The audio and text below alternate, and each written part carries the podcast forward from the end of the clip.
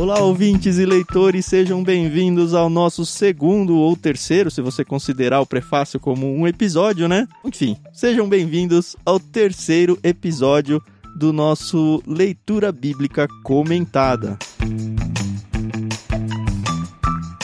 Eu sou Tiago André Monteiro, arroba Vulgutan, e estou aqui com a Carol Simão e o Tiago Moreira para seguir pelo capítulo 2 do livro de Gênesis.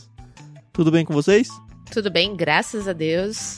Está sendo aí uma bênção para nós termos essa leitura comentada. Muito bacana. Tudo bem, é um prazer estar com vocês novamente, Carol, Tan, para a gente comentar o capítulo 2 de Gênesis hoje. Vai ser uma alegria a gente passear por esse capítulo da Escritura. A gente estava comentando aqui antes de começar a gravação do quanto é interessante a gente olhar para um capítulo que a gente já viu, sei lá, centenas de vezes na vida. O Tiago, ainda como pastor, provavelmente já pregou sobre esse capítulo, talvez até mais de uma vez. Mas quando a gente se debruça para estudar e não, vamos gravar, sempre vem alguma coisinha nova, né? A Bíblia é impressionante por isso. É verdade. Eu acho que entra a questão da, da própria composição da Bíblia, do que ela é, né? De como o Senhor se revela através dela. E eu já preguei em partes desse capítulo, né? Mais os versículos finais, geralmente em contexto de casamento, né? Falando para casais da igreja, mas realmente o Senhor sempre mostra a riqueza da sua palavra para a gente quando a gente vai estudar.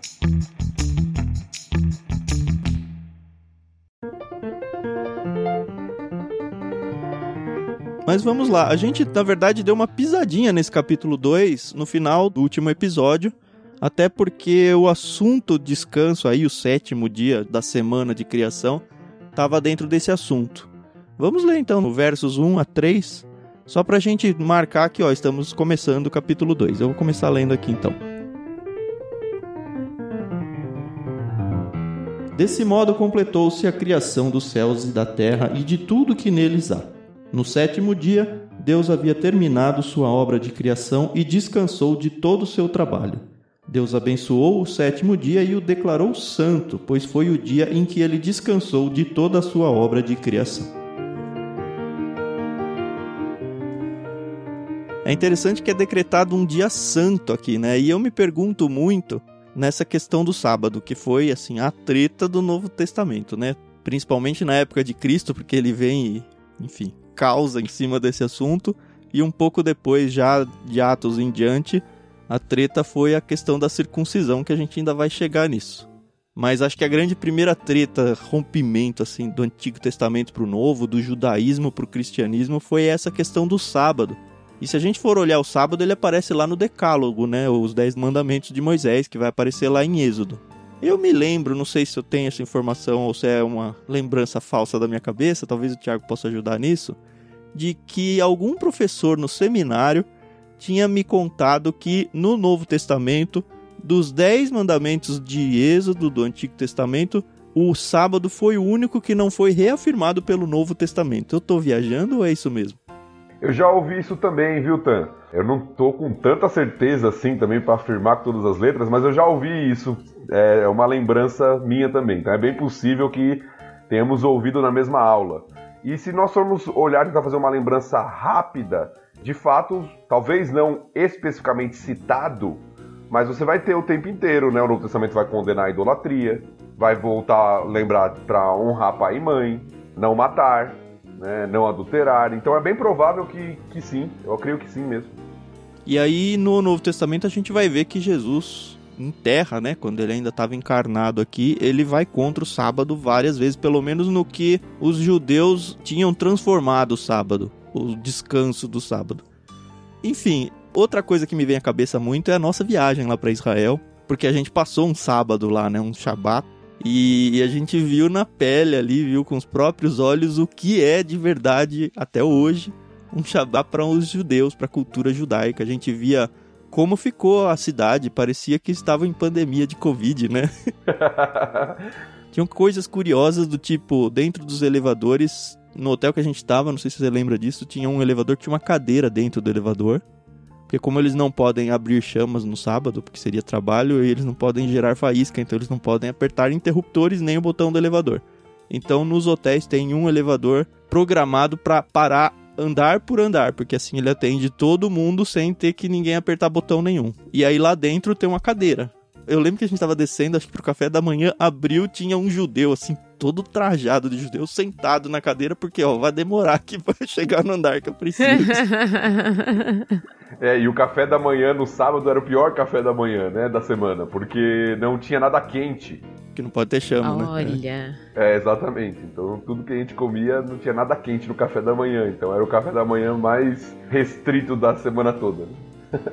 Mas é interessante notar a devoção deles, né? E o respeito, o zelo, né? Mesmo que nós vamos discordar de alguns pontos da forma, né? Mas do zelo deles por considerar isso. E eu acho que você falou bem quando fala que Jesus ele confronta ali. E eu acho que o a gente até citou isso no primeiro episódio. O princípio do sábado ele permanece para nós. O princípio do sábado é divino, né? Deus colocou para nós. O grande problema era o que os judeus tinham transformado o sábado, né? Como um legalismo que você não podia nem ajudar as pessoas no sábado e colocando as regras acima do espírito da lei, vamos colocar assim. Né? É mais ou menos como aquele caso da Corban lá, que era o dinheiro que eu deveria usar para benefício dos meus pais, que agora já são idosos, eu falo, ó, oh, não, eu santifiquei esse dinheiro, então eu não posso usar para isso. E aí a Bíblia condena esse tipo de ato. Bem comum do legalismo. Mas o que você falou é, é muito isso, assim.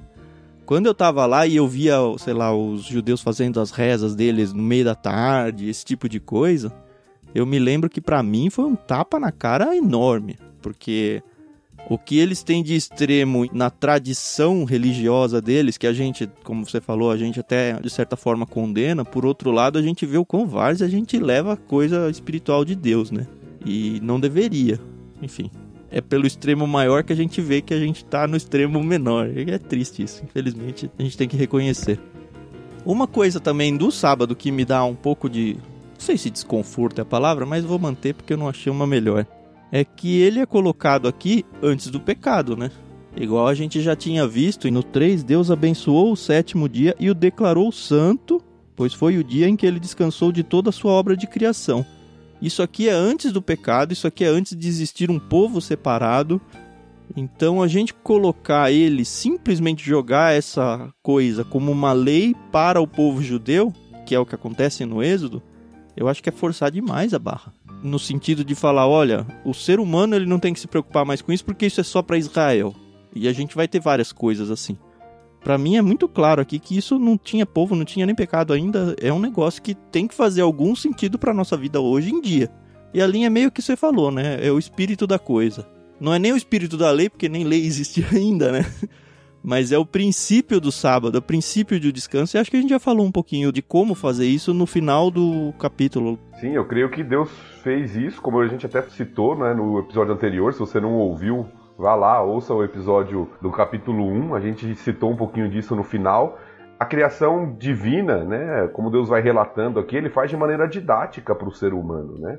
E eu acho que o fato de Deus descansar aqui, né, parar, avaliar, contemplar a sua obra, mesmo não necessitando de descanso como nós necessitamos, é para nos ensinar a importância disso para nossa vida. Né? Uhum.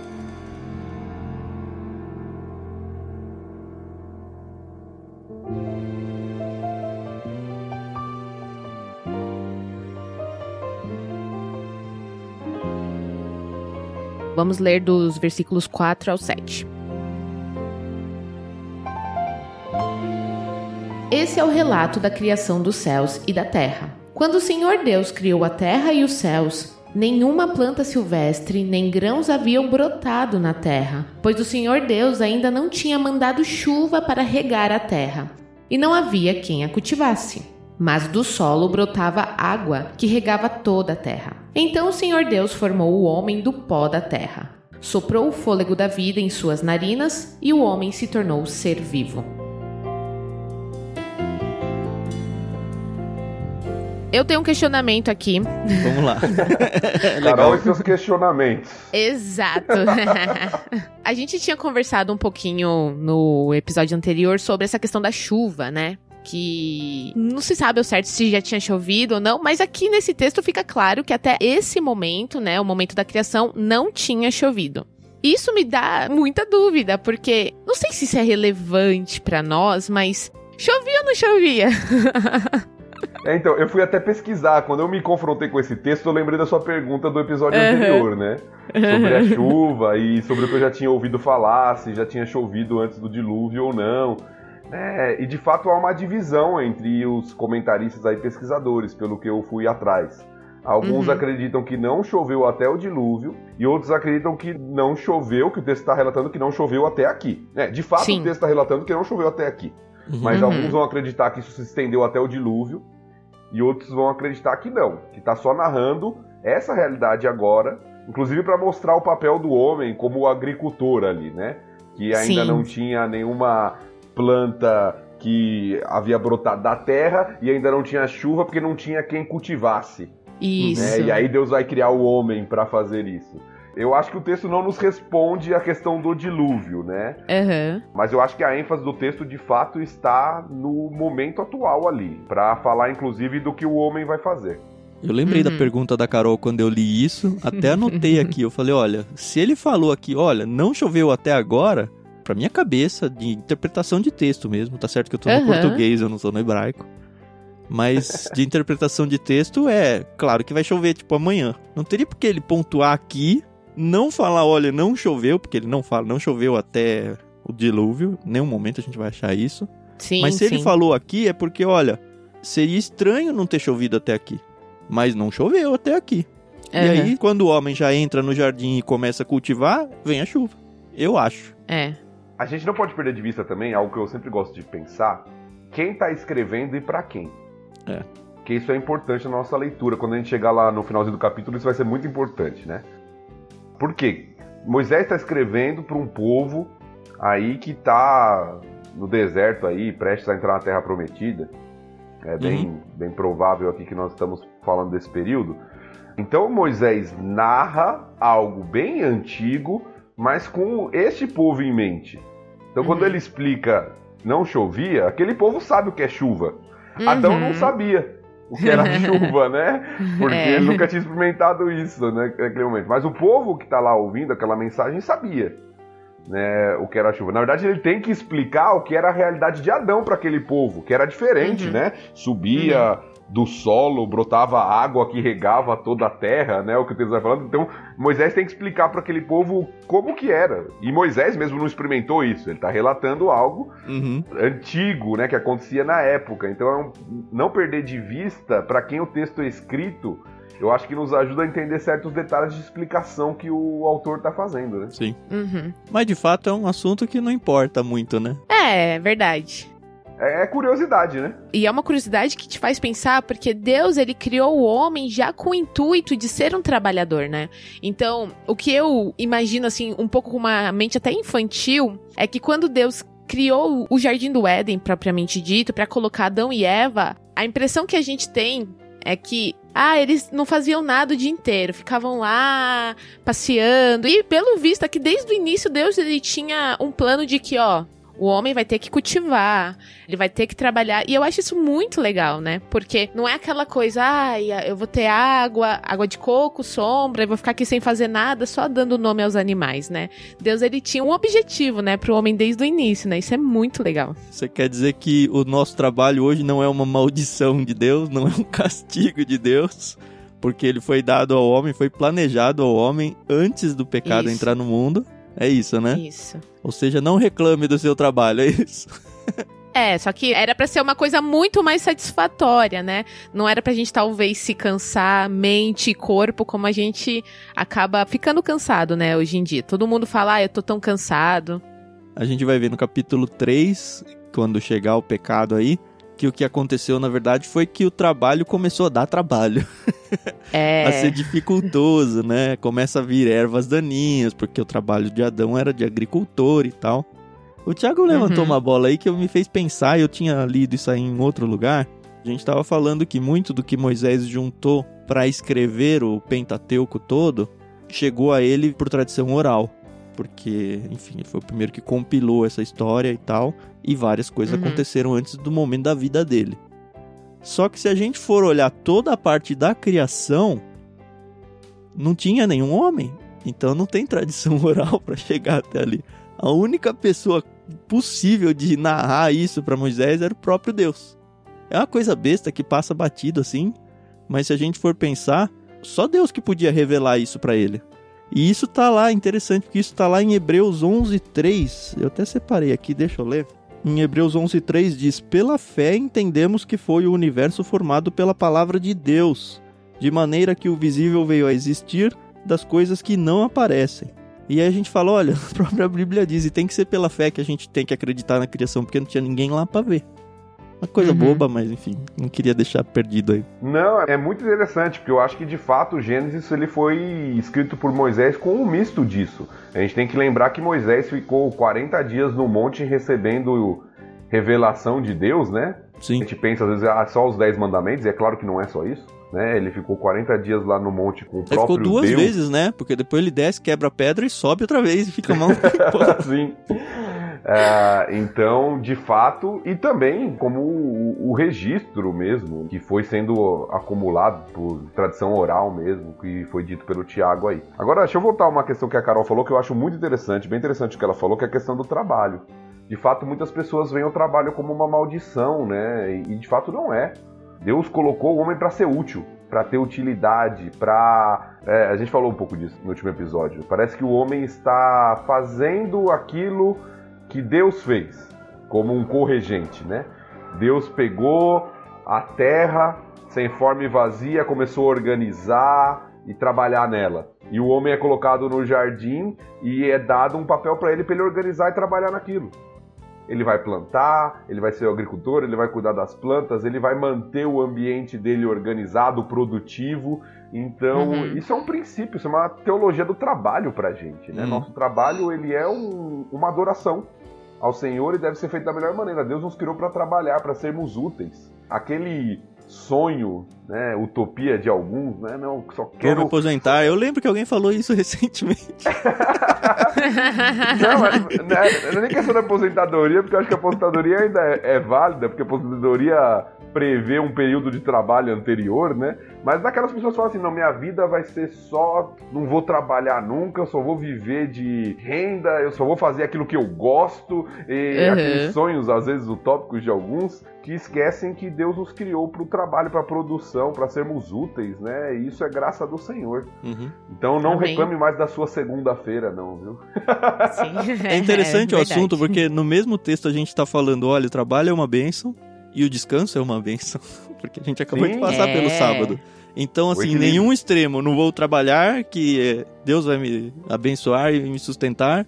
No Novo Testamento tem Paulo dando uma bronca, né? Que ele fala: olha, se não quer trabalhar, não vai comer também. é um negócio meio, meio tenso. Por outro lado, a gente sabe que tem gente que a vida é o trabalho. E não é por aí também, né? Você tem que ter o tempo de, de descanso, o tempo de contemplação, o tempo de curtir as coisas e as bênçãos que Deus dá pra gente família, amigos, lazer em si. Enfim, o equilíbrio, pessoal, o equilíbrio. Uhum. e a gente vê uma novidade aqui antes da gente mudar pro verso 8, sopro, né? Sopro de Deus trazendo aí o fôlego da vida pro homem. Soprou o fôlego da vida em suas narinas e o homem se tornou ser vivo. Só lembrando, a gente está lendo aqui na NVT. esqueci de mencionar isso. A gente tem que agradecer novamente aí a Mundo Cristão por ter concedido os direitos para a gente usar essa tradução nesse trabalho aqui de anos e anos que a gente vai ter. Mas não quer dizer que é a única tradução válida nem nada. É só porque a gente optou por causa da fluência do texto e tal. Mas enfim, sigamos. Tem duas coisas que eu queria fazer observação rapidamente aqui para a gente não perder muito tempo também. Sobre o versículo 7 que foi lido agora o texto diz que Deus formou o homem do pó da terra. É, essa imagem é muito interessante, né? Porque ela difere do que a gente estava vendo do relato da criação anterior. Disse Deus, haja e ouve. E era um negócio meio distante, né? Isso, parecia uma distância e autoridade divina, evidentemente, pela sua palavra, mas algo que Deus falava e as coisas aconteciam. Aqui parece Deus, né, como se fosse o trabalho de um artesão, de um oleiro, pega lá o, o pó da terra ele forma, né? A imagem que nos apresenta é de um relacionamento muito mais íntimo e pessoal na criação do homem. E é o único ser vivo que ele empresta o seu hálito ali, né? Que ele empurra Exato. o seu sopro para a vida. E aí tem esse momento bem interessante, né? Que Deus sopra e aí passa a ser animado, passa uhum. a ter fôlego o homem. Eu acho que isso revela muito do que Deus espera do homem no relacionamento com ele. Dessa intimidade, dessa diferença que vai ter do restante da criação. É lógico que toda a criação adora o Senhor à sua maneira, os salmos vão mostrar isso, Uhum. mas o homem tem um relacionamento especial com o seu Criador.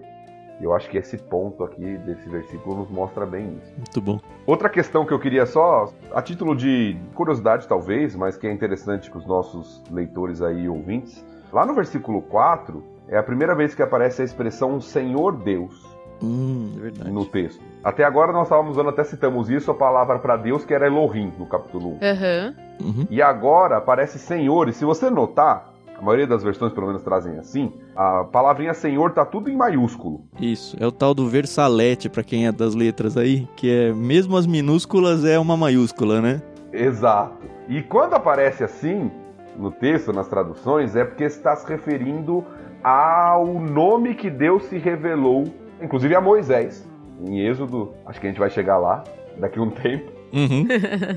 quando Deus se revelou a Moisés no Êxodo, e é esse nome que Deus usa, um nome de aliança, né, em que Deus se revela para o povo que ele vai libertar.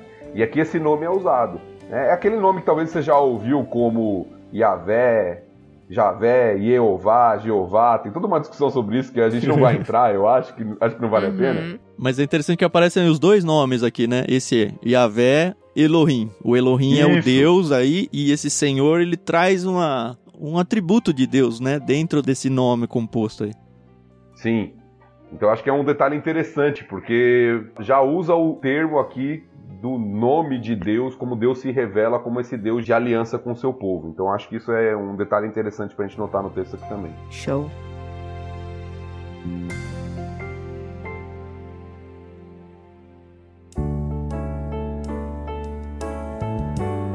Vamos lá. Do 8 ao 14. Você lê aí, Thiago? Versículos 8 a 14.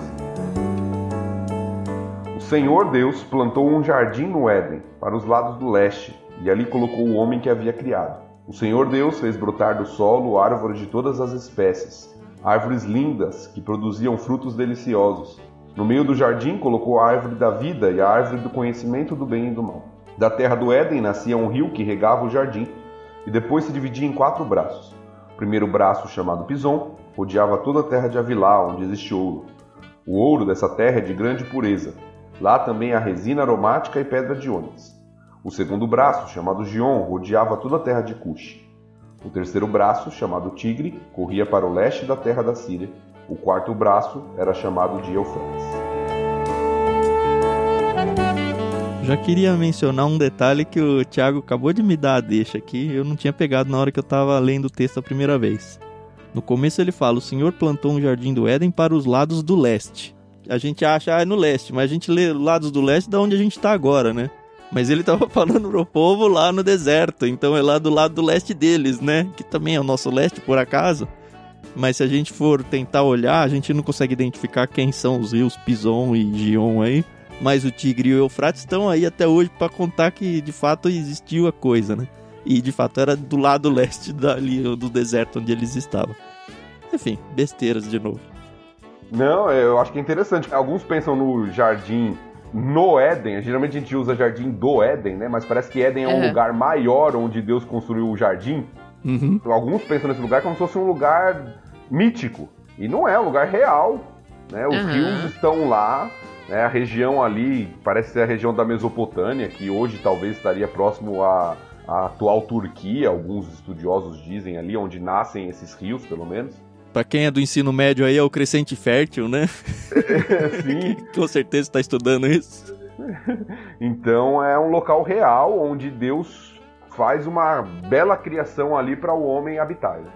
O que eu acho interessante é o homem não ter noção da onde é isso, mesmo tendo assim a referência de dois rios que ainda existem, eles não são capazes de falar, ó, foi aqui. Muito louco como Deus escondeu do homem, né, depois de tudo que aconteceu, onde era de fato essa localização do Éden. É. E é legal que o próprio Deus é que faz o jardim e coloca o homem lá, né? E falou, agora aí, cuida aí. Uhum. Sim, Eu gosto de pensar que, assim, como eu falei na, na última gravação, o pessoal falando, não, quando Deus fala de criação do mundo, ele tá falando do Éden. Aqui já mostra que não, né? Mostra que Deus criou um jardim. E aí, outra coisa que eu acho interessante é que fala aqui sobre as árvores, né? Que o pessoal pensa que é só uma árvore, né? Que é a árvore do conhecimento do bem e do mal. E pouco se fala dessa árvore da vida, né? A gente não, não tem muitos relatos sobre ela, né? Deus deve ter um propósito. Deve não, tem um propósito, né? Eu acho que tem bastante. Eu discordo de você, Carol. A Bíblia vai falar muito dessa árvore da vida. O que as pessoas esquecem é que ela estava lá no começo. Aham, Algumas é. coisas sobre as árvores, as duas árvores aí. Um, a gente vai ver isso muito claramente depois. A árvore da vida era um fruto, não dá pra saber se era uma maçã, né? Que todo mundo acha que era, ou uma ou da outra. Maçã normalmente eles jogam pra do mal, né? Mas enfim, o homem nem a mulher comeram do fruto da árvore da vida e graças a Deus por isso, porque senão a decisão de pecado dele seria eterna. A gente vai chegar nisso provavelmente lá no capítulo 3. Mas ela estava lá e outra, ela não estava proibida. Isso é um ponto bem Hum. importante. O que foi proibido é o fruto da árvore do conhecimento do bem e do mal. E eu não sei se esse nome foi dado para Adão e Eva ali no sentido de falar, olha, esta árvore é do conhecimento do bem e do mal e vocês não podem comer. Ou se Deus falou, esta árvore você não pode comer e não explicou que raios faria esse fruto para eles. E eu tava num estudo bíblico recente e alguém levantou uma bola muito assim, muito interessante. A pessoa falou assim: "Nossa, mas é tão estranho. Pra mim parece um negócio tão besta Deus criar uma árvore e falar: "Olha, você não pode comer dela". Um negócio meio arbitrário, meio sem, sem propósito, meio por que uma árvore, sabe? Por que um fruto? Por que colocar isso aí? E aí gerou uma discussão muito gostosa no estudo que a gente estava tendo. E de fato, assim, eu já tinha pensado isso, nunca tinha dado grande bola, mas uma coisa que me fez melhorar muito o jeito de pensar isso é que Deus ia simplesmente testar o ser humano. De alguma forma, ele escolheu isso aí, uma árvore. Mas se a gente for, por exemplo, eu queria trazer um pouquinho de literatura aqui. Tem o segundo livro da série da trilogia cósmica do C.S. Lewis, o livro se chama Perelandra, óbvio que é uma obra ficcional e tal. Na história, um personagem ele vai até o planeta Perelandra e lá ele encontra vida. E ele encontra uma mulher, pelo menos no sentido de vida daquele planeta lá, um ser feminino muito parecido com uma mulher humana. Só que eles não estavam caídos ainda. E aí tinha exatamente esse mesmo desenho do Éden, é como se ele tivesse ido lá pro Éden pré-pecado. E aí lá a ordem que Deus, e ele não usa esse termo lá, enfim, tem toda uma alegoria desenhada dentro disso, dessa ficção, ele dá uma outra ordem para ela. Ó, vocês não podem dormir em terra firme, porque eles moravam em ilhas flutuantes e tal, que, enfim. E a ordem era: você não pode dormir em terra firme. Você pode ir para lá, pode usufruir da terra firme toda, mas não pode pernoitar. E era um negócio totalmente arbitrário. Que, cara, que, sem noção. Por que, que não pode ir pra terra firme? E aí o livro todo ele vai trabalhando isso que vem um personagem que simboliza aí o, o Satanás tentando. Não, ele não falou isso. A mesma coisa do Éden. Ele não falou isso. Por que, que você não poderia fazer isso? E fica dando aquele chaveco na mulher. Enfim, não vou estragar o livro, porque o livro é sensacional. Acho que você deveria conhecer, se não conhece ainda. Mas isso me trouxe uma paz muito grande para o texto do nosso aqui da Bíblia. Que é Deus podia ter inventado qualquer coisa. Ó, você não pode comer com a mão esquerda. Não sei, qualquer coisa. A questão é testar o ser humano. Não sei se o Thiago concorda, discorda, acha muito ruim essa minha ideia. Eu concordo. Eu acho que a árvore é usada por causa do contexto. O homem, como a gente falou, era um agricultor. Né, e vivia nessa realidade. Então acho que o contexto levou a questão da árvore, mas acho que a questão principal que você falou, é a obediência. É o teste para a submissão. A obediência ao Criador, ao Senhor, que iria acontecer uma hora ou outra, inevitavelmente. A desobediência, no caso, né? Sim, é o teste da obediência, né? Que gerou desobediência, na verdade. Isso. Entendi. Agora, uma coisa que eu acho interessante desse texto aqui, dessa parte, apesar dela ter muitos detalhes, né, apenas, mas eu acho que uma aplicação que a gente traz pra gente aqui é uma aplicação meio estética, visual e com relação a sabor. Como Deus faz a sua criação, né? O texto narra pra gente, gostei da tradução aqui da NVT, que Deus uhum. fez brotar do solo árvores de todas as espécies, no versículo 9, árvores lindas que produziam frutos deliciosos. Legal, né? É muito legal isso, porque Deus é um Deus tão bom, né? Tão generoso. Sim. Ele não faz as coisas, ele faz as coisas belas, né? Saborosas. E é interessante, a gente estava refletindo um pouquinho sobre isso já no capítulo 1, mas da importância da gente refletir na criação. né, na beleza da criação e como a criação revela o Criador, como a própria Bíblia mostra em outras partes. Né? Uhum. Então Deus cria tudo belo, tudo saboroso e desfrutar disso, contemplando e reconhecendo quem Deus é, também é adoração. Então eu acho que a estética da criação aqui ela mostra muito sobre quem Deus é, sobre a beleza do próprio Deus, né? E essa árvore proibida era só mais uma no meio delas, né? Não era um negócio que, ah, estou com fome, eu preciso comer. O homem não dependia daquilo, né? O homem podia simplesmente ignorar a árvore e acabou. É, diferente das histórias de escola bíblica, que eu amo a escola bíblica, tá bom? Eu amo a escola bíblica, não é uma crítica. É, um pastor tem escola bíblica na sua igreja, não tem? Exato. Às vezes os retratos infantis eles mostram assim, né? Várias árvores no jardim com suas maçãs, mas a maçã, né? Que a gente não sabe se é maçã, como o Thiago falou, mas é o retrato Uhum. que traz muitas vezes a maçã da árvore do conhecimento do bem e do mal. Ela parece aquela maçã do amor, sabe? Brilhante, mais bonita, mas como se as outras árvores fossem ruins e aquela fosse especial. Mas o que o texto nos mostra não é isso. Todas as árvores eram belíssimas e Saborosa. saborosas. É, a questão não foi, ah, eles comeram porque aquela era melhor, ou eles comeram porque eles não tinham o suficiente nas outras. Não foi nada disso. Foi a questão do. que a gente vai chegar no capítulo 3 para falar da tentação, né? Mas Uhum. foi outras questões que estão envolvidas ali. Esse negócio de escola bíblica aí, tô lembrando porque essa semana eu li pro Daniel a história do Daniel. E eu já tinha ouvido isso também, acho que foi no seminário. Essa romantização que as pessoas fazem quando vão contar histórias para as crianças, né? Porque eles fazem o desenho do Daniel na cova dos leões com os leões sorrindo, os leões felizes lá junto. É. Cara, é um leão, ele tem que representar uma ameaça, tem que ser um leão bravo. Aham. Tô falando porque eu peguei um livro que tinha o desenho do Leão Feliz agora, assim, com o Daniel. E aí eu tenho que desconstruir isso, mas assim, até eu ter ouvido isso a primeira vez, eu não desconstruía. E eu acho importante a gente, quando tá educando pessoas, principalmente crianças, falar: olha, era um negócio perigoso. Na historinha do livro dele, só fala que o Daniel saiu, mas eu fui além quando eu contei pra ele. Eu falei: olha, sabe o que aconteceu depois?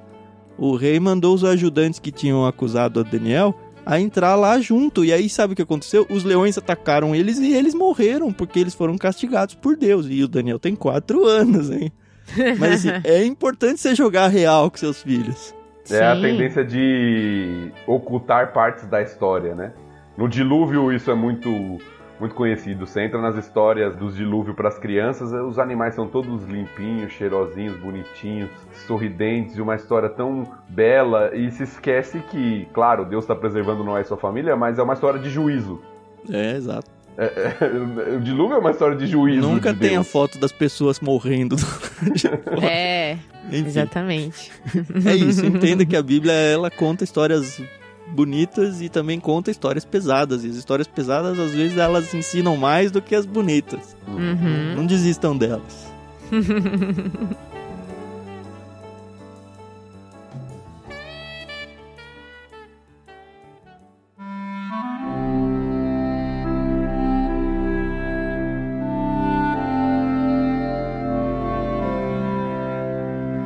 Mas eu acho que a gente queimou a largada um pouco aqui. Vou ler os versos do 15 ao 17, ó. O Senhor Deus colocou o homem no jardim do Éden para cultivá-lo e tomar conta dele, mas o Senhor Deus lhe ordenou: coma à vontade dos frutos de todas as árvores do jardim, exceto da árvore do conhecimento do bem e do mal. Se você comer desse fruto, com certeza morrerá. E a gente queimou a largada falando aqui, ó, não estava proibida da vida. E acho que a gente já discutiu bastante a questão da árvore do conhecimento do bem e do mal mesmo, né? Uma questão aqui que a gente não colocou que é interessante, né? Como a ordem de Deus ela é generosa. Que o versículo mostra Deus falando, né? Coma à vontade dos frutos de todas as árvores do jardim. Ou seja, a ordem de Deus é muito generosa. Uhum. Tem uma exceção. Talvez esse seja o nosso problema, né? Deus é muito generoso, mas a gente quer aquilo que não pode. É quando você fala pra criança, não põe o dedo aqui na tomada. É o único lugar que ela quer pôr o dedo na tomada, né? Exatamente. Mas a ordem de Deus é generosa, dá muita liberdade para o homem. Ó, tem tantas árvores deliciosas, como a gente viu, tantas árvores belas, você pode comer de todas elas, mas uma está restrita. E aí eu quero só levantar uma coisinha que o Tiago falou, que eu já ouvi duas coisas, né? Uma foi a que ele falou, sobre a árvore da vida. Já ouvi gente falando, o homem nunca comeu da árvore da vida. Uhum. Já ouvi gente falando, o homem comeu da árvore da vida antes da queda. Ele não comeu depois. Será, meu? Pra mim é tão claro isso. Eu já ouvi gente falando, né, que a ideia da árvore da vida, inclusive lá em Apocalipse vai voltar, né, que os, as nações vão se alimentar daquela árvore, dos seus frutos e tal e tal e tal. Já ouvi gente falando que essa árvore da vida era uma árvore de manutenção da vida. Hum. E não necessariamente se você comesse uma vez, você nunca mais morreria. Mas isso tudo são Hum. especulações. Tá? É só para levantar essa questão, porque tem gente que acredita que eles comeram antes do pecado, é, antes de entrarem nesse estado de queda. E depois foi proibida para eles. Aí tem o anjo lá, a gente vai chegar lá no texto, que guarda a árvore. Mas antes ela estava livre, eles podiam comer e, e talvez tenham comido. Porque estavam no estado pré-queda. Né? mas é, é- isso aí são especulações, né? Ó, eu ia até partir pro capítulo 3 pra tentar defender o meu argumento aqui, mas pra segurar a audiência, eu vou deixar pra você que ouvir no próximo episódio, que é quando a gente vai conversar sobre ele, tá bom? Então, fica aí. Isso Se aí. você quiser ter os spoilers da história, você tem a Bíblia aí na sua mão, você lê, tire suas conclusões e volta no próximo episódio pra ver o que, que a gente vai discutir aqui. Nesses trechinhos que a gente leu aí, tem então a ordem do primeiro trabalho, né? Que Deus fala, ó, cultive, né? Colocou o homem no jardim para cultivá-lo e tomar conta dele. Então a primeira ordem do trabalho, que foi muito do que a gente já falou aí, e aparece uma novidade aqui, né? No finalzinho ele falou: se você comer desse fruto, com certeza morrerá. Eu fico tentando pensar aqui com a cabeça do Adão, né? Caramba, o que que aconteceu? Lembra que a Eva aqui não, não existia ainda, né? A Eva não tinha sido criada. Ela vai aparecer daqui a pouquinho aqui. Então toda essa Uhum. conversa é só Deus e Adão. Eu me pergunto quanto que Adão tinha noção do que significava isso. Porque ele não tinha paralelo para comparar o que que é morte. As coisas não morriam. É como se alguém chegasse, olha, com certeza, e aí falasse uma palavra que não existe no seu vocabulário. O que, que é isso? Não sei se alguém aí já parou para pensar sobre isso, mas é algo que me incomoda um pouco se Deus aqui explicou para ele o que que é morrer, ou se morrer é simplesmente como a gente defende, ó, é uma separação. Se a morte aqui, na cabeça do Adão principalmente, fazia sentido para ele ser uma morte espiritual ou uma morte física, carnal. Não sei se alguém já brigou com esse texto, eu não tenho respostas para ele, não, só tô jogando a carta na mesa aqui. Olha, eu vou falar da minha opinião de leiga curiosa, como eu te falei ontem. eu sempre ouvi que Adão era o homem mais inteligente do mundo. Então, não sei se isso é muita inocência da minha parte, mas eu acredito que ele sabia o que era a morte, ele sabia o que era uma consequência. Tanto que quando ele peca mais pra frente, a gente vai ver que ele tem essa ciência, né? De que ele fez algo errado e aí ele vai até culpar a mulher, Mas né? aí ele disso. tem o resultado do conhecimento do bem e do mal. Ele passa a conhecer o que é bem e o que é mal. Antes ele não tinha noção do que, que era isso. Eu acho, e a ideia né, de que Adão era tinha capacidades intelectuais muito maiores que as nossas, eu concordo, porque ele não sofreu os efeitos da queda ainda. Uhum. Uhum. Lembra, quando a gente está olhando para o relato bíblico, o autor, querendo ou não, ele está selecionando coisas e trazendo para a gente. A gente não sabe, por exemplo, quanto tempo Adão viveu no jardim antes da queda. A gente não sabe. O relato ele é resumido. Né? O relato ele é trazido para nós de forma proposital, aquilo que Moisés quer nos revelar, aquilo que Deus quer nos revelar. Então eu acho que Deus de fato explicou para ele. Eu acho que ele sabia bem, mesmo que não tivesse experimentado isso, de fato, né? Mas eu acho que ele sabia bem as consequências do que aconteceria. E o texto aqui, entrando numa curiosidade textual, ele é muito enfático, que é a forma do idioma hebraico ser escrita, né? Porque se a gente fosse traduzir literalmente, o texto que Deus fala aqui seria algo do tipo: se você comer, ao morrer morrerás. Morrendo morrerás, algo do tipo assim. A, a palavra Uhum. se repete, né? O certamente, que é a ideia como é traduzida para dar ênfase aqui pra gente, mas literalmente seria, olha, você morrendo, ao morrer você morrerá. Tem uma ênfase no texto para mostrar a gravidade da questão. Uhum. O judeu usava muito desse recurso, né? Quando a gente quer falar algo grandioso, né? A gente usa geralmente esses, essas formas, né? Superlativo, né? Isso. Eles usavam a repetição, Uhum. que é muito comum. Então, ao morrer morrerá. Ou seja, opa, é algo muito sério aqui. Pelo menos Adão sabia que era algo muito sério. Sim. Que ia acontecer aqui. Bom, fato é que de fato morreria e a gente entende bem. Sei lá se entende bem, mas a gente entende que é morte. e aí eu acho que no capítulo 3, dando só um, uma chamadinha pro próximo episódio aí, a gente vai discutir um pouquinho mais sobre os efeitos dessa morte, né? O que ela significava. Eu uhum. entendo que é morte em diversos aspectos, tá? Não só física, né? Não só físico. Mas físico também. Também. É, ela passa a ser uma realidade do mundo, né? Nesse próprio Sim. livro Perelandra, o personagem mal ele tenta matar um animal e ele não consegue, ele tipo deixa ele agonizante e aí o personagem principal que vai lá meio que para tentar deter o mal, ele vê esse animal agonizante e aí numa certa cena ele decide sacrificar aquele animal para ele parar de sofrer. Assim, ele tenta matar ele de tantas formas, de tantas formas e, e aquele animal agoniza, sei lá, quase um dia inteiro para conseguir morrer, um animalzinho pequeno. Sim. Para mim foi muito legal quando eu li porque eu falei, olha, no, no contexto original, a morte ela não, não era um negócio natural, assim, era um negócio muito difícil de, de, de alcançar. Coisa que hoje em dia uhum. não, né? Qualquer bobagem, uma pessoa já tá morrendo aí. Sim. Um vírus entra em você e te mata. É bizarro isso, né? É.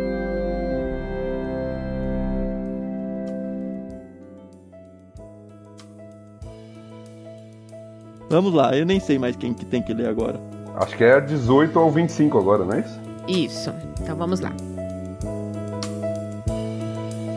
O Senhor Deus disse: Não é bom que o homem esteja sozinho. Farei alguém que o ajude e o complete. O Senhor Deus formou da terra todos os animais selvagens e todas as aves do céu. Trouxe-os ao homem para ver como chamaria, e o homem escolheu um nome para cada um deles. Deu nome a todos os animais domésticos, a todas as aves do céu e a todos os animais selvagens. O homem, porém, continuava sem alguém que o ajudasse e o completasse.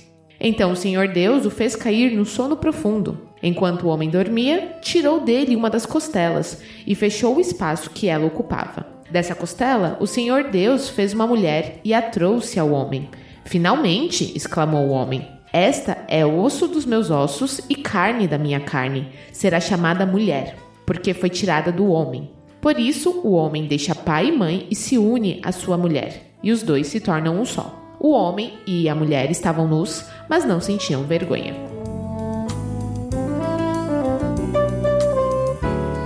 Aí é o texto que o Thiago falou que provavelmente já pregou algumas vezes, né, Thiago? Sim, sim. a cara de sorriso dele. Esse é mais Você tá no áudio, você não viu a alegria dele chegar nesse texto.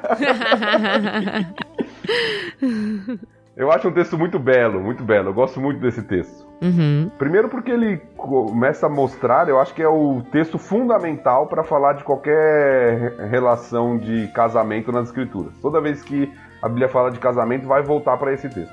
Seja Jesus falando, seja Paulo falando, eles sempre vão voltar para esse texto que é conhecido como a instituição do casamento, né? Onde Deus cria a mulher ali e aí tem o, o juntar do primeiro casal. Eu acho um texto muito bonito. A gente vai comentar sobre ele, mas eu acho um texto muito bonito. Você acha esse texto muito bonito, Thiago? Eu gostaria de fazer uma pergunta, avançando só um pouquinho. Não sei se no original a palavra homem e mulher ela se parece, porque aqui faz tanto sentido. Será chamada mulher porque foi tirada do homem. Em português, isso não, não faz muito sentido. Em inglês, se você for pensar que também não é o original, é man e woman, né? Que tem ali as, algumas letras em igual, comum. Né? É. Em português é varão e varoa, Carol. Como que não? É, mas eu queria saber do original como que é. É, é isso mesmo, é? Algumas traduções mais antigas trazem assim justamente para tentar conservar a dinâmica do original mesmo. Uhum. De varão e varoa. Apesar da gente não usar esse termo, às vezes usado até de forma de brincadeira nas igrejas, uhum. né? é uma tentativa de conservar, porque de fato é isso mesmo. Né? No original é o homem é Ish e a mulher é Ishá. É interessante ver também, não sei se na sua Bíblia tem isso destacado, mas esse trechinho aí do verso 23, talvez ele esteja identado um pouquinho mais para a direita no seu texto. Porque é o primeiro poema das escrituras, né? É um poema que o próprio Adão fica tão exaltado com a presença ali da mulher a primeira vez que ele vê, que ele faz a sua própria poesia, que é muito legal. Uhum. É muito legal. A gente tá avançando um pouquinho no texto, eu vou trazer um pouquinho de volta, porque... Porque você gosta muito desse texto. Eu gosto muito desse texto. e eu acho que isso já é o reflexo do que está acontecendo no texto. Sim. Uhum. Eu acho muito interessante a forma como o texto começa. Porque até aqui o que a gente viu, que tudo que Deus criou é bom. Capítulo 1 é muito enfático nisso, né? É bom, é bom, é bom, Uhum. é muito bom. E pela primeira vez aparece na Bíblia, não é bom. O texto começa assim, versículo 18, né? Não é bom. Isso surpreende o leitor, né? Porque tá- até agora tudo que Deus criou é bom. O pecado não entrou no mundo ainda, mas tem algo É. que não é bom. E o que não é bom? A solidão do homem. Não é o bom que o homem esteja só. E aí é Deus falando, né? Deus falando aparentemente, né, com ele mesmo. Farei alguém que o ajude e o complete. E aí parece que o texto ele é meio estranho a nós, porque tem uma digressão aqui no texto, né? O autor depois começa a falar dos animais. Que foram feitos da terra, hein? Ó, ó. Deixa aí a minha manifestação pessoal. Eu fui até para outras traduções no português, não fui no hebraico, apesar de saber um pouquinho, eu não tenho essa condição ainda. Mas ok. Ah, verdade. Verdade, não tinha notado. Mas acho que não no sentido de Deus como formando o homem, né? Ah, não, a criação do homem é totalmente diferente. Mas é que pra mim a grande diferença é o sopro da vida, sabe? Sim. Eu não sei. Porque, ó, na, na Almeida atualizada ele diz: Havendo, pois, o Senhor Deus, ó, o Senhor de novo aí nas maiúsculas, né?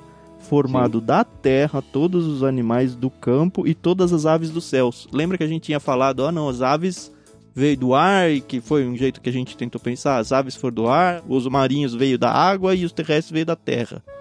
No sentido de que era o habitat deles. Mas aqui o texto diz que vieram da terra tanto os animais do campo quanto as aves dos céus. É, e eu acho Não que sei. pensando aqui, acho que faz sentido com a ideia da ligação do ser pó, né? Talvez, talvez. Que é a mesma ligação do homem, né? Tu és Uhum. pó e ao pó voltarás. Uhum. Assim, mas teologicamente não quer dizer nada, é só eu sendo Sim. chato. Não, mas é uma boa observação, eu não tinha notado. Mas voltando à questão da criação da mulher aqui, o fato de Deus criar alguém compatível para o homem. Ele vai mostrando, tinham os animais, e o homem escolheu nomes para os animais, a gente falou sobre isso, né? Sobre a autoridade do homem sobre a criação, o fato de dar nomes e tudo. Mas ele não tinha alguém que ele podia se relacionar adequadamente. Aham. É como se Adão olhasse assim e falasse assim: olha, o animal tem o macho e a fêmea, tal animal tem, e, e- e não tem um equivalente para ele. Uhum. Isso nos ensina muito, porque, como eu disse no capítulo 1, eu entendo que isso aqui é didático. Deus já sabia disso, evidentemente. Sim. Aham. Mas parece que Deus faz proposital para que Adão perceba e sinta a falta. E é interessante que é Deus que traz os animais pro homem, né? Ele não fala, homem, vai lá atrás dos animais pra dar o nome pra eles. O texto diz que Deus trouxe diante de Adão.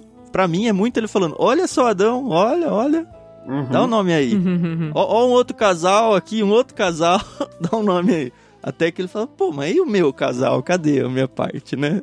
Exatamente. E aí eu Uhum. acho que a poesia reflete isso. E eu gostei da tradução usada aqui, porque fala assim, finalmente. é, Sim, eles finalmente sim. declaram exatamente isso, né? Exato. Olha, todo mundo tinha e eu não, né? Agora sim, né? Finalmente É. eu tenho alguém que eu posso me relacionar que é como eu. E aí tem esse poema aí que talvez você não vai fazer para sua esposa, né? Essa é osso dos meus ossos, mas é, é, tem uma beleza literária e romântica aqui, né? Na Uhum. expressão de Adão de alegria e de satisfação, né? De louvor ao Senhor pela companheira que Deus deu para ele. É lindo, né? na sequência dessa poesia aí, o texto da NVT ela não deixa tão claro que ele diz: Por isso o homem deixa pai e mãe e se une à sua mulher e os dois se tornam um só. Mas talvez você conheça os textos mais clássicos, eles vão dizer eles se tornam uma só carne. Uhum. Eu não sei se isso aí no hebraico tá assim, mas na minha cabeça isso faz muito eco à própria poesia que o Adão escreveu falando ossos dos meus ossos e carne da minha carne. No sentido de que, olha, da mesma forma que a mulher foi tirada da carne do Adão, a partir do momento em que você tem a união entre eles, o casamento, que é algo que Deus cria aqui, antes do pecado, ou seja, ele não é uma coisa ruim também. Aliás, ele é justamente o que faltava para Deus não chamar tudo de muito bom, ele ter dito que, olha, não tá bom assim ainda. Meio que, ó, o casamento, mesmo que não literalmente, mas ele traz de volta os dois a uma só carne, como era antes da mulher própria existir. Muito legal. Alguns autores, né, como eu disse, eu já preguei esse texto, alguns autores sugerem, e eu acho muito legal essa ideia, que nós estamos aqui numa simulação, na verdade, né? Que o que é, não simulação, mas o que é feito posteriormente é uma imitação do que é feito aqui em Gênesis, numa espécie de cerimônia de casamento. Hum. O texto narra, no versículo 22, que Deus fez uma mulher e trouxe ao homem. Alguns sugerem que a ideia da mulher sendo trazida ao homem na cerimônia de casamento tem origens neste relato aqui. Que né? legal. Como se Deus fosse o pai da noiva, Uhum. trazendo ela até o homem que a recebe. E aí depois Deus no versículo 24, como se estivesse fazendo o papel daquele que faz a cerimônia. Como se estivesse dando aquela bênção e aquela declaração final. Por causa disso, né, já que vocês, né, diante da confissão de vocês aqui, né, eu os declaro marido e mulher, então deixe o homem pai e mãe ser essa mulher, os dois se tornam uma só carne. Então alguns dizem que a origem das cerimônias de casamento, até no contexto judaico e depois cristão, elas remontam princípios desse texto aqui. Elas voltam a esse texto para elaborar algumas coisas. Eu acho isso muito interessante. Cara, muito legal. Eu nunca tinha ouvido isso e É. não dá pra afirmar categoricamente que é isso, mas é uma, é uma forma muito bonita de usar o texto, né? E acho que bem honesta, não tem nenhum tipo Sim. de heresia envolvida nisso, nada do tipo. Só uma- mais uma coisinha que a gente falou que é importante a gente pensar. Quando fala assim, ó, deixa o, o homem pai e mãe, a gente tem que lembrar que Adão e Eva não tinham pai e mãe, né? Sim, sim. Nem umbigo, né? Lembrar que Moisés está falando para um povo, né? Uhum. É lógico, o princípio tá aqui, isso já é usado para eles, mesmo eles não tendo pai e mãe nesse sentido, mas Uhum. como um princípio que não é só para Adão e Eva, Uhum. mas que é pro povo que tá recebendo aquela mensagem lá, que é para Pra nós. nós, né? Exato. Pra quem já teve a experiência aí de se casar e começar um novo lar, eu me lembro os primeiros dias. É muito esquisito, né? Você imaginar esse deixar o pai e mãe. Porque antes você tá lá na casa dos seus pais e tal, você tem a, a autoridade deles em cima de você. E de repente, eu, enfim, eu sendo homem, eu me tornei a autoridade do meu lar. Não que eu vá desprezar os meus pais, tá muito longe disso. Aliás, seria um grande pecado da minha parte fazer isso. Mas é uma questão de mudança de lealdade Uhum. demora um pouquinho pra virar a chave na cabeça de falar, olha, agora eu sou uma família, agora eu sou o líder de um novo lar. E agora os meus pais são conselheiros, eles continuam sendo meus pais, mas agora a coisa é comigo. E Uhum. talvez a, pra mulher seja muito parecido com isso num outro contexto, que seria legal ouvir um pouco da Carol como é que foi isso. Eu lembro que foi estranho demais, por exemplo, quando a gente saía e. Ah, essa é a Renata, é minha esposa. Falar minha esposa era muito esquisito na cabeça. E ela também falar é meu marido, não, meu marido. Uhum. Mas enfim, é uma bobagem. Mas esse negócio de você realmente cair a ficha de que, olha, agora nós somos uma família, é um negócio meio, meio esquisito. Eu acho que eu, particularmente, não sofri tanto com a separação, porque tanto os meus sogros quanto os meus pais, a gente tem uma relação muito próxima, né? Então, congregamos na mesma igreja, moramos muito próximos um dos outros. Óbvio que tem o choque, né? Não vou dizer que não. Eu lembro que no dia seguinte ao casamento, quando a gente viajou, eu chorava muito. E aí o Fernando até falou assim: Meu Deus, mas por quê? Eu falei: Eu não sei. Eu tô feliz, mas é uma nova fase, né? Então são fases, né? A gente passa e é, é- gostoso você ter uma pessoa pra compartilhar, mas assim, eu vou pôr entre aspas, mas é assustador, né? Você partir aí pra uma nova vida, longe dos seus pais. Não só essa questão, o Fernando se tornou o chefe da nossa casa, mas toda a independência que você passa a ter e tudo isso é, é muito pra muita gente, né? Então, mas é muito legal. Eu não trocaria isso por nada. É, eu acho que o que o Thiago falou é bem interessante, que é uma mudança de prioridade, eu diria. Você construi a sua família. Eu acho que isso é dificultado para nós, porque na nossa sociedade a gente tem a ideia de que os filhos são nossa propriedade, né? Uhum. A gente não pensa assim, eu vou criar meu filho pra prepará-lo pra ele ter a família dele. Internamente fala, não, é meu filho, vai ficar aqui comigo e tal, e tem toda essa... sim. essa É, você tá questão. falando justamente pelo lado dos pais, né? Eu tava Sim. pensando isso, como vai ser quando chegar a vez de, de entregar os meus, sabe? E do Thiago tem uma menina também, né, Thiago? Acho que talvez menina seja mais tenso ainda, entregar a minha. Porque, é, tenso que eu digo é porque você que vai lá no altar e fala, ó, toma ela aqui, agora ela é sua, não é mais minha. Tá longe, calma. Mas é muito belo, né? E muito interessante essa união que Deus faz, né? A mulher chamada como, a gente nem destacou muito isso, né? Mas como uma auxiliadora idônea nas versões mais comuns, né? Que é a ideia de alguém que vai completá-lo e alguém que é correspondente a ele. É, uhum. é muito interessante ver essa realidade e ver que por mais que na nossa sociedade as pessoas desprezem, ironizem o casamento, ele é belo e ele é muito bom quando vivido dentro do que Deus estabeleceu para o homem. Isso é Sim. sempre bom a gente lembrar para os nossos jovens uhum. que estão muito influenciados pela cultura, que vê o casamento de maneira ruim. O casamento é uma bênção de Deus. E esse Amém. texto nos mostra isso. Ou como algo descartável, né? Ah, não deu certo, depois separa, separa tudo bem. Cara, é. é. uma só carne. É tipo, vou me amputar aqui uma parte do meu corpo se eu separo. é o mesmo corpo agora. Não é um negócio assim na flauta, é algo muito sério. É.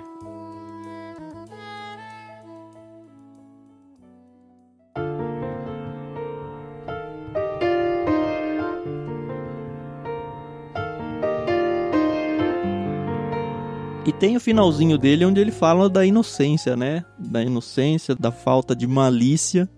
O que me faz pensar um pouco assim, tentando entender o que foi a realidade deles lá, e o que se tornou a nossa realidade, uma pergunta natural que surge na minha cabeça. Bom, o ser humano, ele era, pensando na parte da nudez e da falta de, de pudor nisso, ele era como os animais. São hoje, inclusive, né? O, os animais, eles. Ninguém se incomoda que tá nu ali.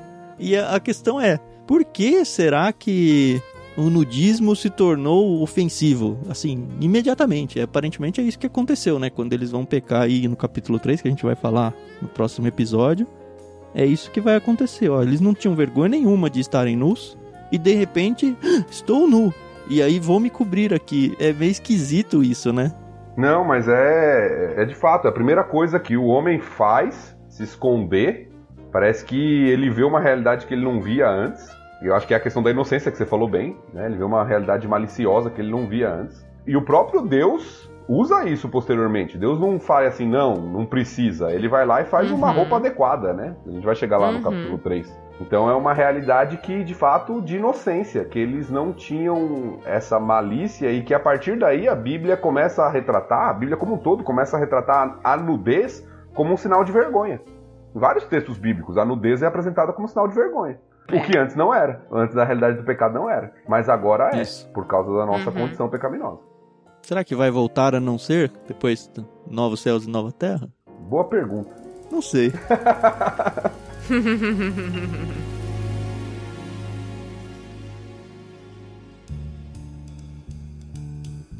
Tem duas coisas no texto maior aqui que eu anotei que a gente não mencionou no, nos pormenores aqui, mas eu acho que vale um destaque.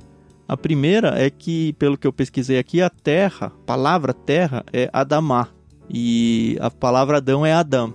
Então tem a origem mesmo do nome Adão aí vindo da terra, terra mesmo, pó, né? Pó da terra ali, que é a composição do homem. E a outra é sobre uma estrutura literária. Eu aprendi a, com o professor e pastor José Arthur a sempre dar atenção a esses detalhes. Se a gente for lá no capítulo 1, nos versos de 28 a 30, ele vai apresentar três itens comida, domínio e sexualidade. Então Deus os abençoou e disse: Sejam férteis e multipliquem-se. Sexualidade. Encham e governem a terra. Dominem sobre os peixes do mar, domínio. E sobre as aves do céu, sobre os animais, rastejam pelo chão e tal. Então Deus disse: Vejam, eu lhes dou todas as plantas e tal. E aí ele dá a comida.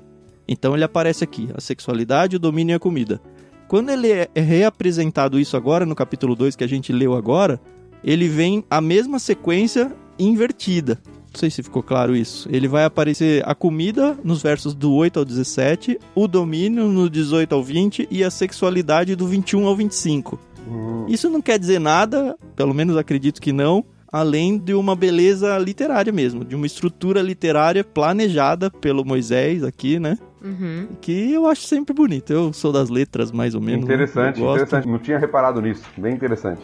E reafirmando o que Deus espera do homem, né? É. E tem agora sua mulher como a auxiliadora, né? É interessante pensar nisso aqui.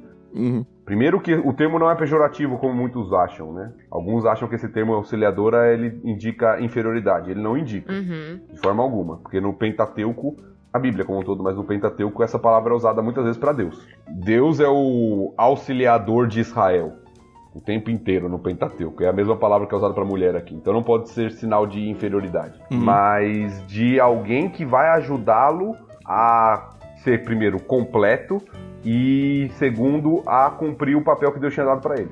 Uhum. Tem muito disso em Gênesis, né? nesses primeiros capítulos. A gente já falou, né, de Adão e Adamá, homem e terra. A gente já falou de Ish e Ishá, mulher e homem. Tem toda essa beleza literária.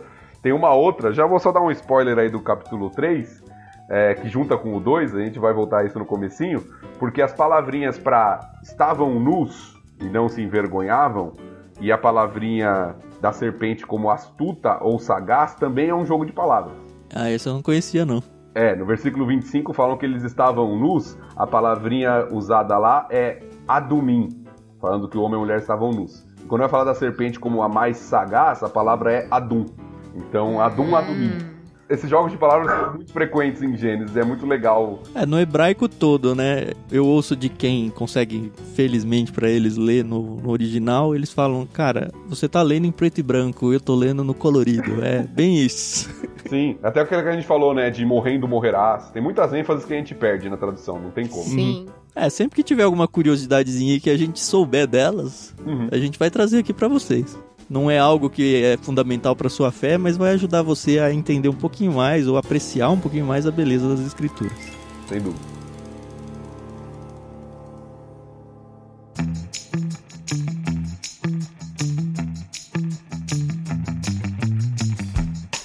Tá bom, eu acho que a gente falou bastante sobre o capítulo 2. De novo, foi uma coisa bem melhor. Conforme o tempo for passando, a gente vai ganhando uma dinâmica cada vez melhor, uma química entre nós três que acho que já começou muito boa. E você que está ouvindo é um melhor dos nossos feedbacks. Lembra que depende de você se envolver com a gente o máximo que você puder. Depende de você o sucesso desse projeto fazendo com que as coisas que a gente tem produzido aqui ganhem cada vez mais ouvintes. Então, mostra para o seu pastor, mostra para o seu pessoal da igreja, mostra para os seus familiares, compartilha pra caramba. Porque assim, a ideia nossa é que esse projeto dure 10, 15 anos até a gente completar as escrituras. Mas óbvio, tudo isso vai depender muito do tamanho que isso alcançar. Então vai com certeza depender de vocês. A gente sabe que tudo hoje que as pessoas produzem para a internet termina com esse discursinho de compartilha, se inscreve no canal e tal. Mas entenda que esse projeto aqui, ele realmente precisa disso, tá bom? A gente precisa que você compartilhe porque você vai abençoar a vida de outras pessoas, como você está sendo abençoado, e por outro lado, vai ajudar para que esse projeto de fato ganhe escala e faça sentido de existir, porque ele está atingindo cada vez mais pessoas. A gente criou também um canal no Telegram, não só o canal do Clube Ictus, a gente estava com a ideia de colocar toda essa discussão do leitura bíblica comentada lá, mas para deixar a discussão bíblica separada, a gente decidiu criar um canal no Telegram específico para o leitura bíblica comentada. Então, se você quer participar com a gente e continuar essa conversa que a gente tem feito aí, episódio atrás de episódio da leitura bíblica comentada, é muito fácil. É só você ter o aplicativo do Telegram instalado, é claro, e procurar por leitura bíblica comentada, ou simplesmente usar o link t.me barra leitura bíblica comentada, tudo junto, sem acento, minúsculo e tal. Isso aí. Lembrando que sempre de forma muito educada e respeitosa, tem espaço para todos lá e a gente está super ansioso para que vocês possam interagir com a gente, tirar suas dúvidas. Vai ser um canal mesmo de discussão, uma discussão saudável e não vemos a hora de vocês estarem participando com a gente, tá bom? Converse com o amiguinho do jeito que você gostaria que ele conversasse com você. É. Essa é a regra. Então, beleza, a gente se vê lá, continuar essa conversa com vocês lá no Telegram, lembrando t.me barra leitura bíblica comentada, tudo junto, tá bom? Agradeço mais uma vez o Thiago Moreira aí pela presença com a gente, a Carol Simão. Tem sido manhãs muito boas para mim, falando isso porque a gente grava de manhã, né? E espero realmente ver a cara de vocês. O Thiago ficando de cabelos brancos, a Carol ficando enrugadinha, e a gente muito próximo aí, até muitos, muito tempo aí. Não vai demorar muito, eu já tô ficando grisalho já.